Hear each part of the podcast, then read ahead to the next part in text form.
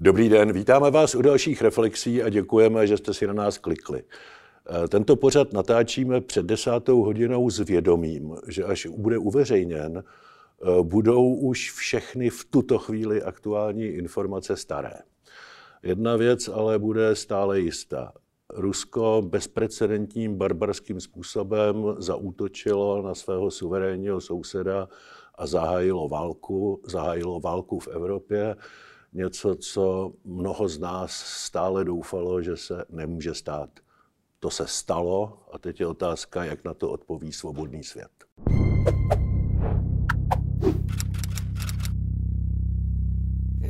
Já musím, musím přiznat, že minule, když jsme se bavili eh, soukromně, ne, ne v tomto pořadu, tak já jsem, byl, já jsem byl ten, kdo byl více skeptický k tomu, že by, že by Putin zautočil na Ukrajinu, že fakt jsem zvažoval, nebo četl jsem spíš, spíš jsem věřil těm, kteří tvrdí, že ne. A tady můj, můj spoludebat, spoludebatník, když tak řeknu, eh, když jsem mu připomínal eh, tu zprávu CIA, že válka začne ve středu minulý týden a že nezačala, tak říkal, počkej, ona bude. Takže... Já jsem, ale to, to vám nelze vyčítat. Já jsem také dlouho věřil spíše těm bezpečnostním analytikům, kteří říkali, že Putin nezautočí, protože ty náklady by pro něj byly obrovské. Ale to je racionální úvaha. A je asi na místě uvažovat o tom, že prostě Vladimír Putin není schopen racionálního uvažování. A to, co je důležité, je, aby teď ten svobodný svět v té odpovědi mu ukázal, že se opravdu rozhodl špatně. Že musí nastoupit skutečně ty nejtvrdší sankce. Samozřejmě nikdo nechce riskovat jaderný konflikt, ale eh, je zapotřebí, eh, aby svobodný svět skutečně dal ty nejtvrdší sankce, odstřihnul od mezinárodního platebního styku, zakázal jakýkoliv obchod s Ruskou federací. Rusko tedy bohužel díky rozhodnutí nebo kvůli rozhodnutí svého prezidenta musí dramaticky schudnout, aby nemělo z čeho financovat válku. Což mohou svobodné země rozhodnout, samozřejmě s tím, že to pro ně také znamená nějaké náklady, že také schudneme. To není jednostranný akt, ale ale je to prostě nezbytné a já pevně doufám, že všechny ty, všechna ta rozhodnutí, která jsou teď před námi, že opravdu rozhodnou o těch nejtvrdších sankcích. Eh, to, to, že má někdo pravdu v tom, že, že Putin zautočí, nezautočí, eh, jedna věc, druhá věc, že z toho nelze mít radost. V žádném případě, že, že říkat si, já jsem to říkal, to asi jsme natolik inteligentní, že to si opravdu říkat tady nebudem.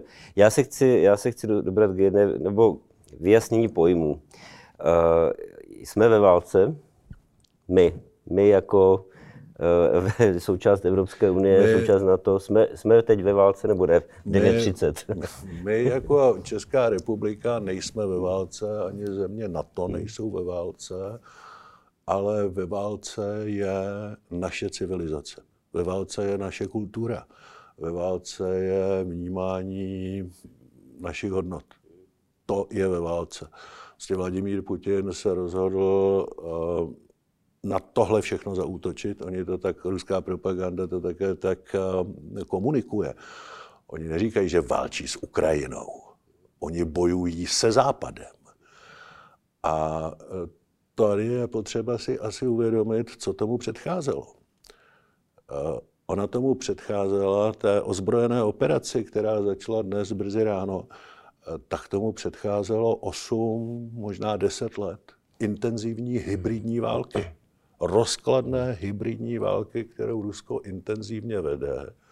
A já dodávám, nevedlo ji jenom na Ukrajině. Vedlo ji ve všech postsovětských satelitech a vede ji také u nás. A my si musíme v tuhle chvíli velmi jasně říct, kde všade je proti nám vedena hybridní válka a musíme jí začít umět čelit, eh, protože po té hybridní válce nastupuje pak ten ozbrojený konflikt. Ten, ten, ta hybridní válka, eh, jak tomu rozumět v prostředí České republiky? Ta hybridní válka má mnoho podob, když se teda začneme o ní bavit podrobněji. Součástí hybridní války může být eh, okolí pana prezidenta. Čekáme, čekáme, co řekne. Já teda já už se nechci plést, ale myslím si, že prezident bude v souladu asi s mezinárodním společenstvím i naší vládou.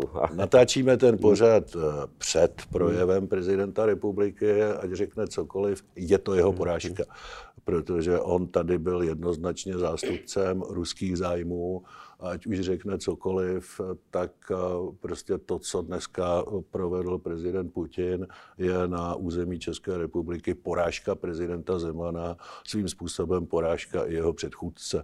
Oba dva byli velký zastánci prezidenta Putina. Ale to je teď úplně jedno, kdo vyhrává, kdo, kdo prohrává. Důležité je, co bude dál. A my se opravdu, doufám, velmi vážně zamyslíme nad tím, kdo a s jakou finanční podporou tady šíří eh, ruskou propagandu už mnoho let, kdo tady šíří dezinformace v zájmu eh, Ruské federace, kdo tady studuje, kdo tady nabývá majetky, kdo tady podniká, eh, kdo tady z ruských peněz financuje některé české podnikatele. To všechno je součástí té hybridní války. Já bych se velmi nerad dočkal toho, až uslyším z Kremlu, že je potřeba obhajovat zájmy našich ruských občanů v Karlových Varech nebo, nebo kdekoliv jinde v České republice. Prostě i proti nám je vedena hybridní válka, tak jako byla vedena proti Ukrajině. A to dnešní ráno je velké memento. Nejenom pro Českou republiku, ne náhodou se Londýnu říká Londenburg. prostě já myslím, že země civilizovaného světa si musí uvědomit, eh, eh, že už mnoho let čelí prostě velmi silné, penetrující hybridní válce a musí s tím udělat konec. Eh, my máme, my máme své, své, svoji bisku, máme své orgány, Eh, které, které monitorují, které monitorují eh, nepřátelské, když to řeknu, nepřátelské eh, síly na našem území. Vy říkáte, 10 let se tady vede, nebo víc než 10 let hybridní válka. Teď, já si nevím představit te, teď v této chvíli, slyšel jsem takové jestřáby, musíme se zbavit okamžitě všech ruských agentů na, české, na českém území. Nevím, začne se zatýkat, nebo co se bude dít? Ne, ne, to... určitě ne, ale prostě hmm. prezident Putin se rozhodl totálně změnit bezpečnostní evropskou architekturu. A my na to musíme umět reagovat. Samozřejmě civilizovaným způsobem, ale nesmí to být slabožství, protože bude-li to, bude-li to slabožské, tak on bude postupovat dál. Obávám se, že eh, sankce, které byly na Rusko uvaleno za anexi Krymu, byly tak slabé, že se jim Rusko mohlo vysmát a mohlo si říct, no tak my můžeme postupovat dál, jestli nám hrozí jenom tohle, tak, tak jdeme dál. Takže teď ta reakce musí být eh, řádově tvrdší, nejenom v sankcích uvalených na Rusko, ale i tak, jak se začneme chovat eh, k ruským zájmům na našem území. Tím nechci říct, že začneme zatýkat ruské občany nebo podobně, ale eh, že prostě ruským zájmům tady nedovolíme získávat významný vliv. Oni tady prostě nesmí mít pátou kolonu.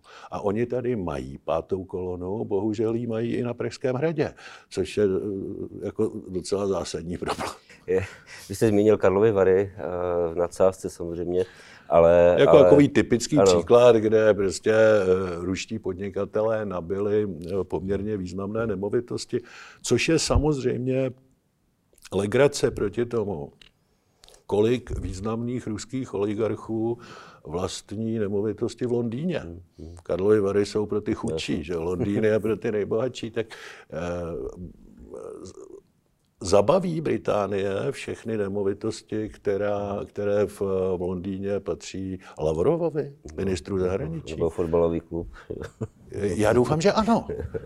Jako tady končí legrace. Teď, teď prostě jestli je to válka civilizací, a já jsem přesvědčen, že to je válka civilizací, tak ta svobodná demokratická civilizace se musí umět bránit. Nebo jí ta barbarská civilizace porazí. Já jsem, já, já jsem připomněl Karlovy Vary, nebo vy, ale Já jsem chtěl navázat na, četl jsem teď v minulých dnech spoustu historických paralel s tím, co se děje v Rusku, na Ukrajině. Jedná se tam samozřejmě o významnou eh, ruskou menšinu, což je důsledek hm, Sovětského svazu, vlastně té politiky vůči národům a stalinismu a tak dále. Eh, četl jsem o paralele s Mnichovem, Kosovem a tak dále. Mě to, ale v jednu chvíli mě to přestalo bavit. Já mám pocit, že vlastně, vlastně ta, ta Ukrajina sama o sobě se stane precedentem za, chvíli. Za chvíli. To, je, to nemá smysl. Tak asi. Může, můžeme hledat hmm. spoustu hmm. historických paralel, ale každá ta situace je jedinečná. Hmm. V každém případě eh, jsem přesvědčen, že svobodný svět se musí postavit za Ukrajinu, musí poskytnout maximální finanční i materiální pomoc, a to včetně vojenského materiálu, a musí uvalit eh, takové sankce ekonomické na Ruskou federaci, aby to opravdu bylo citelné, aby Rusko díky svému barbarskému činu výrazně schudlo. Jestli zakážete obchodovat s Ruskou federací, jestli přestanete odebírat eh, jejich plyn a ropu, jestliže odstřihnete od mezinárodního platebního styku, tak Rusko velmi záhy schudne o třetinu. Eh, fakt je, že vy schudnete taky. Prostě ten konflikt eh, nepřinese újmu jenom jedné straně. Ale pokud vlastní blahobyt a vlastní bohatství obětujeme tomu, že agresor si může dělat, co chce, eh, no tak v budoucnu nejenom, že schudneme víc, ale přijdeme i o svobodu. Myslíte si, teď, teď se ptám, když to není vlastně nějaká sentence moje, ale já když jsem přemýšlel o Putinovi a o tom, co, co, se, co se dneska děje, jestli nepřekročil Rubikon a jestli se s ním ještě dá vůbec jednat. Uh, jestli, to je, jestli se ho dá dostat k jednacímu stolu, anebo je to už Já. situace, kdy, bude, kdyby měl být před nějaký tribunál postaven, nebo... Já myslím, že to, co provedl, je dneska už na mezinárodní soud, hmm. ale uh, víte, to je na tom to nejhorší, že teď je to skutečně jenom show jednoho muže. Dokonce i v době studené války rozhodovalo politbyro. Ať to byla jaký, jakákoliv sestava zločinců, Brežněvem počínaje, Suslovem konče, tak to byl pořád kolektivní orgán. Pořád rozhodovalo víc lidí. Teď rozhoduje jenom jeden člověk. Jestli se stal emocionálně nevyrovnaný, jestli, jestli ho ovládla paranoia, jestli ho ovládla duševní choroba, no tak eh, jsme svým způsobem rukojmím šílence, protože o tom opravdu rozhoduje jenom jeden člověk a to riziko je obrovské.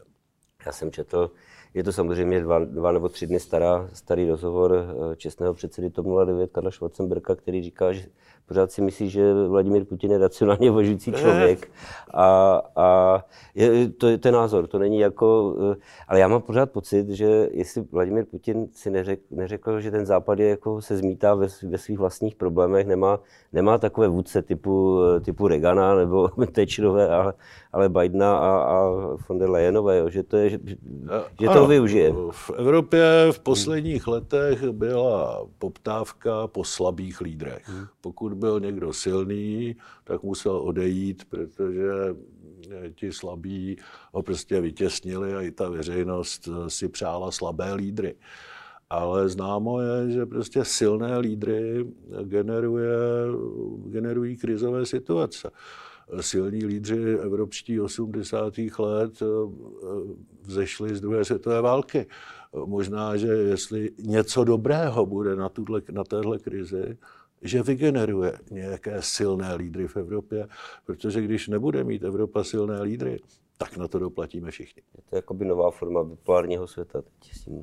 Bohužel. Tak doufejme, že příští týden budeme mít lepší zprávy pro naše diváky. No tak. lepší zprávy, těžko říct, ale těšíme se na vás. Tak zase příště.